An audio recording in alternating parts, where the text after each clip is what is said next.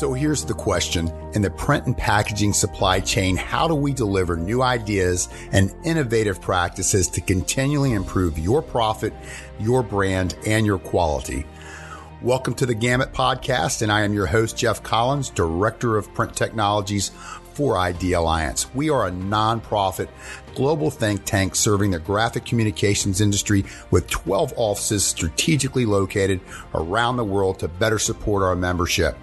You can support the Gamut podcast and content like this by becoming a member at Idealliance by going to www.idealliance.org. I would also like to thank Konica Minolta for sponsoring this podcast. They are a world leader in industrial and commercial printing and packaging solutions.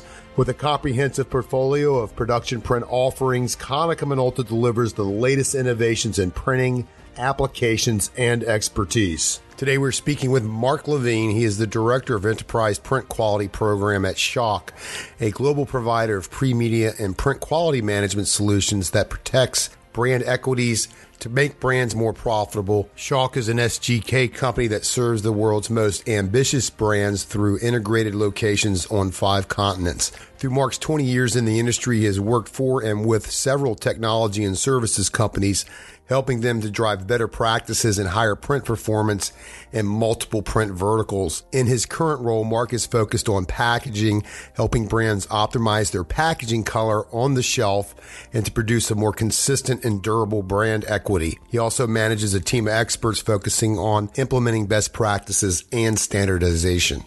Hey, Mark, thanks for taking the time today to speak with us and to share your story with our listeners. And we are very thankful for your voluntary intellectual contribution to the think tank that we call Print Properties Committee and some of your near recent contributions in the development of spot color tone value calculation as well as print quality exchange specification. And these are two huge improvements to the print and packaging supply chain. And both are now ISO specifications. And we recently spoke and discussed the topic of communication improvements of print quality and brand color. These are sometimes very complex topics that need to be communicated in a way that everybody can understand them throughout the supply chain from brand owners and design to print buyers. And then, of course, our print service providers on the plant floor. So why don't we pick up on that topic, if you will? Well, I thought uh, in our last discussion, uh, talking about sort of people versus technology is a pretty powerful thread. Um, you know, we sort of work in the world of color, and you can't get around the fact that it is a technology issue, right? Or there's lots of things you need to know to manage a color across the supply chain.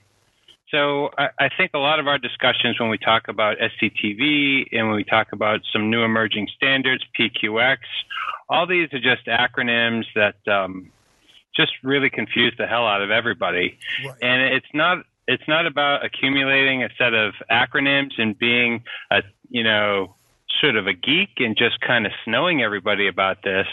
I think our challenge, our collective challenge, is to try and make this easy uh, and to try and stay away from, um, or rather, not stay away from. Uh, it's a challenge to ourselves so that we can understand it in a simple way, so that we can socialize it out to all the partners we work with to make print quality consistent. That's printers and brands. Um, it's certainly it's an ongoing challenge, right? Simplifying the whole process.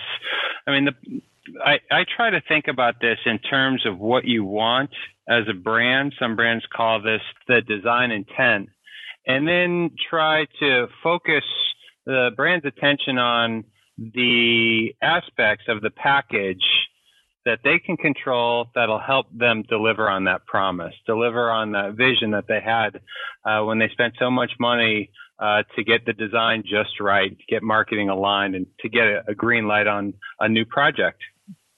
So, um, a lot of times where uh, we talk about scoring, scoring is a great way uh, that to talk about you know, the quality of color that people get, right? When you were in grade school, uh, that scoring was a pretty common thing. You had a report card. A was great. you know, F was not great and D was, uh, you know, treading water, that sort of thing. And people just sort of fundamentally get those structures. And so I think scoring can be very powerful as, you know, brands adopt new strategies to manage print quality. Uh, it's a powerful way to merge a number of different things together in order to kind of get what you want. So you can sort of track, you know, how well your brand colors are printing. You can track the gray balance, right? You can track the tone value. All these things have different technical measures, but by putting a score against each one of those, you can roll it up into a single number and that that single number is meaningful. You can sort of refocus your efforts on is my overall score good instead of this delta E and that delta E and this TVI and this kind of tone and you know are my numbers tight enough? Like all that becomes sort of fluid under the hood where you can sort of over time crank down your delta E's because your supply chain is maturing, but you can still sort of persist this notion of a score and continue to keep that you know, that scoring process and, you know, what is my score in laser focus.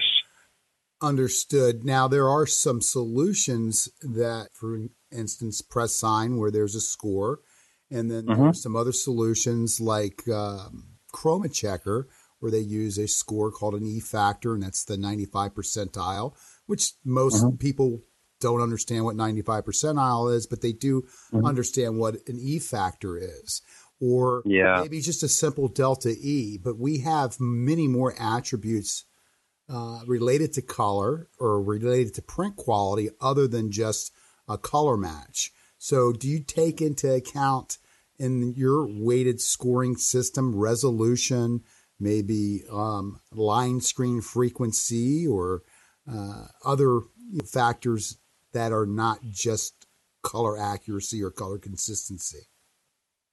So the the important thing about scoring is that it's totally above board, and the whoever the partners are working together based on the scoring system, they take the time to properly educate and align on what these scores mean.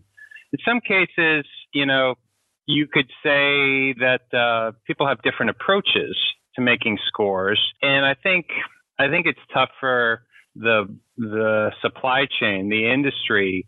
Um, to sort of properly socialize these things in a way that's consistent across all parties, right? And uh, to say it another way, a lot of times the way people score things is purposefully veiled. Um, and there's two sides to being purposefully veiled. One is to make it simple. You don't need to worry about that. I don't need to explain a carburetor to you. And people kind of get that.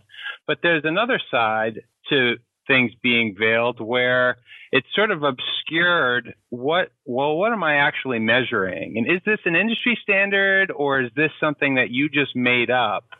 Right? And so i think those little things can sort of trip up the system and it makes it difficult for one provider to kind of match what another provider is doing because sometimes they haven't fully disclosed what they're really doing. And i think that that places a challenge on all of us to try and get consistency across a multitude of technologies and measurement tools and things like that. Understood. And so, in the scoring system that you're talking about, uh, tell us a little mm-hmm. bit more about what's under the hood and how you develop a score from the data that you're collecting from that particular package or that design.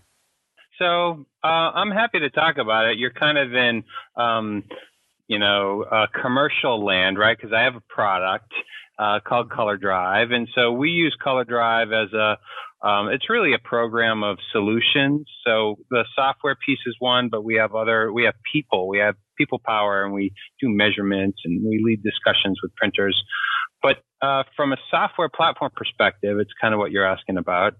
We just, again, it's really, we sort of work with the brand to identify what's important about their package and then we sort of create a list of things that are valuable to them. If I have a brand, uh, for example, that all they print is line colors, there's no 50%, it's just solid color next to solid color, then my entire scoring focus becomes what is the accuracy of those brand colors. I don't need to track how those colors overprint or what a 50% uh, version of that color is because it's not important to the art.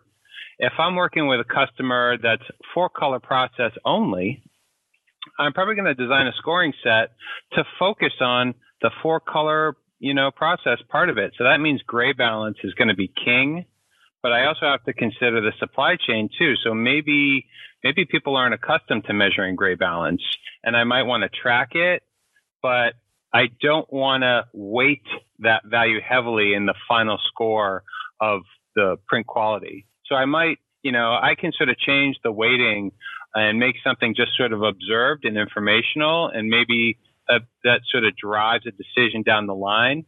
And maybe I focus on just, you know, the measures that the printers are comfortable, right? So uh, with. So if you can't measure gray balance, for example, you might measure tone value, right? Tone value is is almost like measuring gray balance, except when the colors print in the same spot to make a gray, tone value measurements don't tell you that story but they tell you a good chunk of it, and it's a good, you know, alternative if a supply chain is not ready for gray balance. Mark, how do you engage a typical brand owner who require your services or looking to have you help them solve some of their problems within the supply chain? As if there was just like one uh, one kind of brand owner and they were all the same because they're not. Right so that's that's challenge number one is sort of understanding your audience, of course, and um, the brands are coming from different places, right? Some have uh, detailed experience and they want to solve very specific challenges. Others are just looking for like a safety net can that you can give them. They don't know a lot of detail about what's wrong, but they know something's wrong. So um, first of all, it's kind of understanding what the brand wants and what's important from the packet for the package. Uh, it's also sometimes a challenge because brands are trying to collect and sort information and they're getting a lot of information from a lot of people. And how, what makes me any more credible than the last guy that they talked to? Right. So this is always a challenge. If somebody said something different, you know, it's tough to sort of unravel that. And again, a lot of times back to the earlier part of the conversation, how people socialize what they do and score and technology and how it works, I think sometimes for different reasons, it gets sort of obscure, like what does what. And just trying to straighten it out, get the brands, you know, feet firmly on the ground and help them make some good decisions. So kind of getting into that decision pipeline where you can really start to accelerate the process. That's just getting it going is probably a big hump that um, is a challenge to get over, and um, it's so important to the process. If I'm a brand owner mm-hmm. and mm-hmm. I am having packages printed across the globe, let's say something in Europe for, I have a print service provider in Europe, I have a print service provider in Asia and here in North America, and I come to you and mm-hmm. I have a requirement, and I say, you know, uh, we need to have these specs. So it's ISO 15339. And I really don't know a whole lot about what that is. And I know it's associated with G7. And I heard this is the greatest thing uh, to do because you have this similar visual appearance.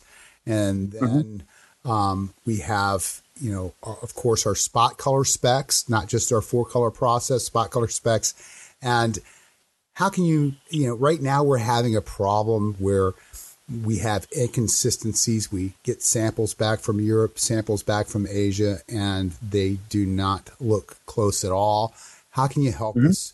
Like in the print world, we are so laser focused on ISO standards for print, but ISO standards are much, much, much bigger than print, right? ISO standards govern the way things operate around the globe. Just talking in general about standards and talking about their purpose which is really twofold. They're for safety and compatibility. Like standards, you know, keep you from falling off of a ladder, right? Standards keep toys from having pointy edge, point, you know, pointy uh, things on them and hard and sharp edges, so kids, you know, can injure themselves. Standards ensure that I can broadcast in you know, ultra high definition around the world. or I can play my DVD, or I can encode my video the same way. Like standards are really not about precisely reproducing um, a product. And so, but a lot of in the industry, you know, people are uh, just impatient, and I think I think the uh, print industry is a particular challenge. It should be a manufacturing industry, right? We all want it to be. We all just want to bang it out, low cost, super efficient, right every time, right first time. Um, but it's a kind of an artistic industry with images and color and consultants and technology and instrumentation. So all this stuff comes together and it, it creates this barrier for us to becoming a manufacturing industry. And so, you know, there's this growing impatience, and I think there's been a lot of allure from brands to say, I'm just going to run to the to the ISO standard. And sometimes that's even a misnomer because the standard doesn't have all the pieces. It's a spec based on the standard. But people don't get that. They say that, oh, I'm just going to have this industry standard and that's going to make it easier for me. I totally get that. So that's going to give you general compatibility and that's going to give you safety. Like when I print two different things in two different places, it's not going to be radically different, right? Blue is going to be blue and red's going to be red. But the type of precision that a brand expects is typically a lot higher than what an industry standard is built for. So you have to go all the way back to the beginning and look at the foundation that your supply chain's built on and your requirements. Uh, and brands just they don't have a lot of historical sort of knowledge about the details of an industry standard. They don't know that in ISO 12647-2, which is like an offset printing standard, that to meet the requirement of the standard, uh, you can be off by a delta E of five on your inks on your solid colors.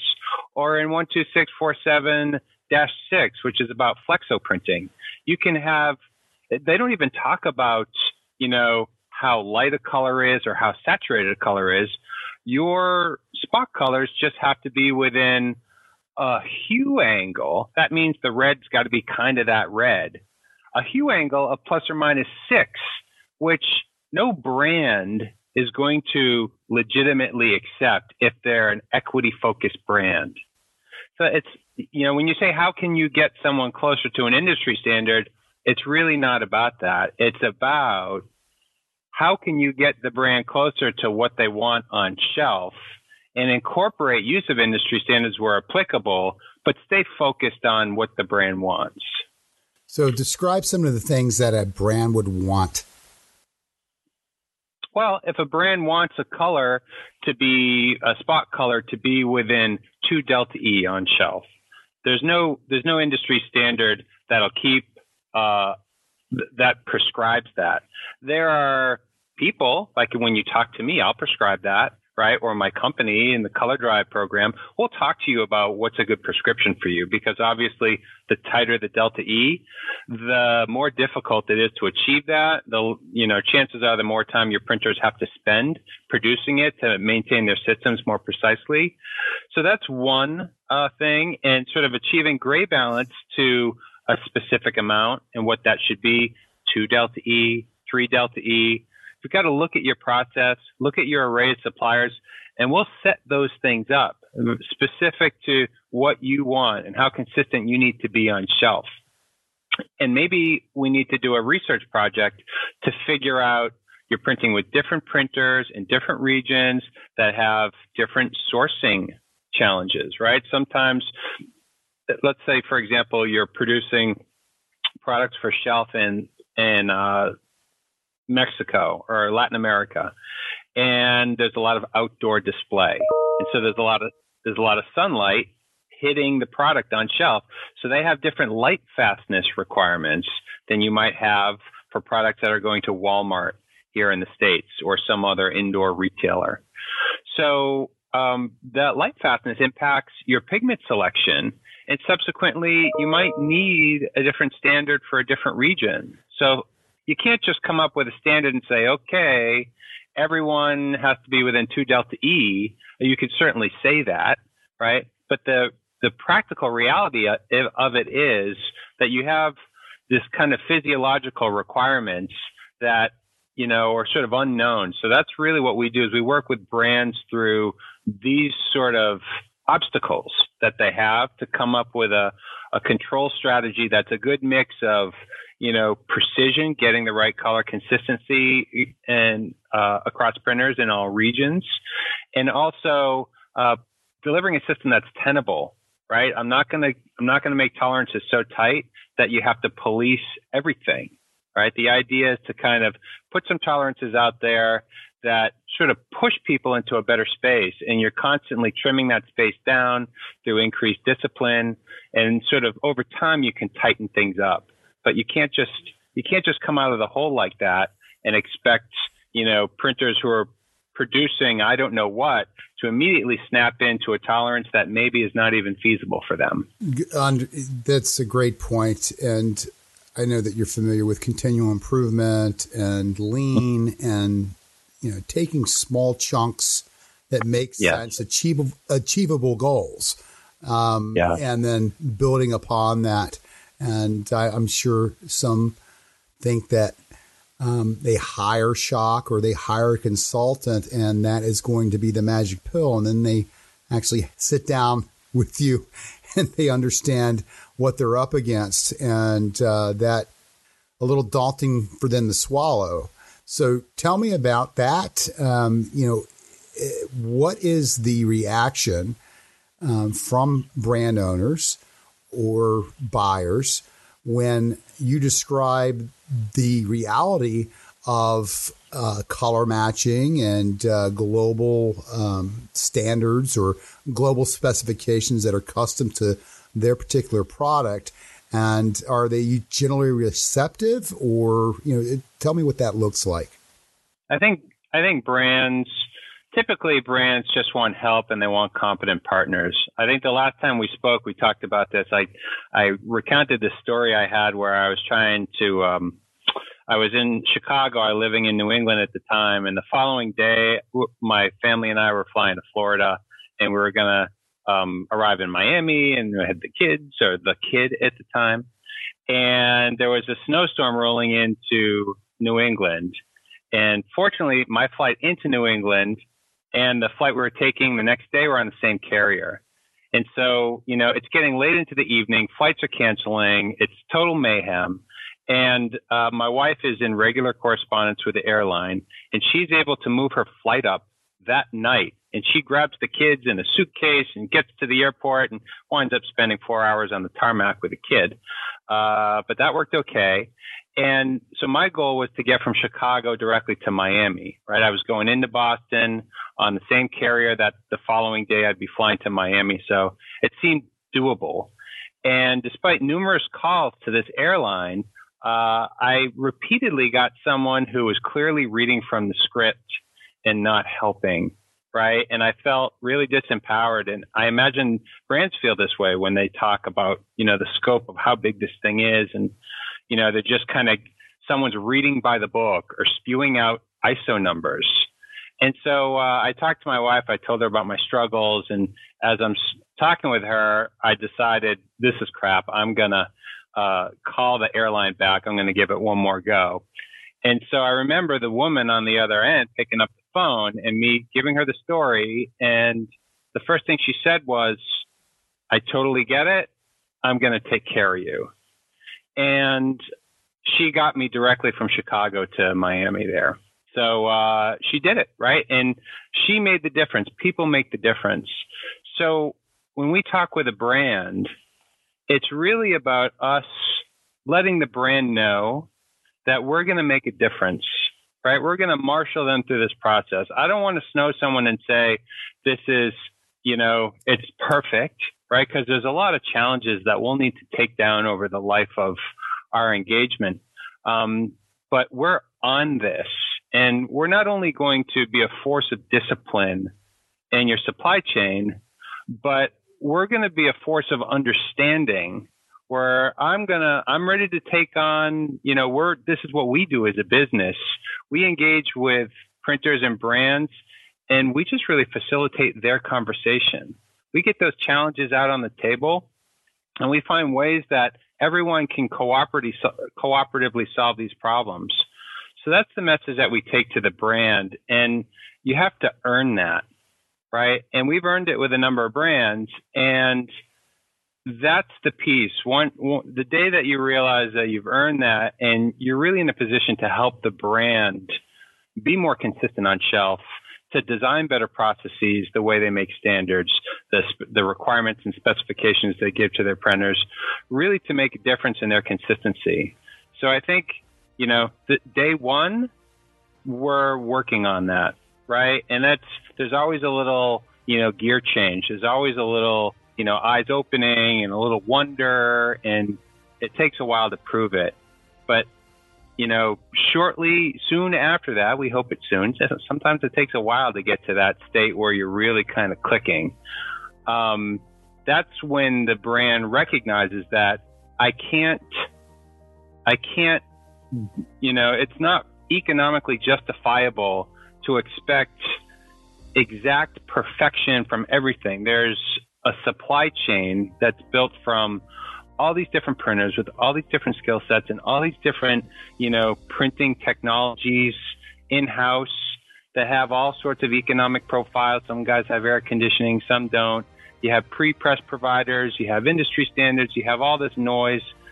Once a brand realizes that we're going to help them through all that, then that's when we start sort of down the road to progress. Excellent, Mark. I really appreciate your time today, and uh, I look forward to speaking with you again on some of the topics that we didn't get a chance to cover. Yeah, I appreciate it. Sounds great. Thanks and take care, Mark. Thanks for listening to the Gamut Podcast. If you have ideas, suggestions, or would like to join us or even sponsor future podcasts, simply email me at jcollins at idealliance.org. That's J C O L L I N S at idealliance.org. Take care and have a productive day.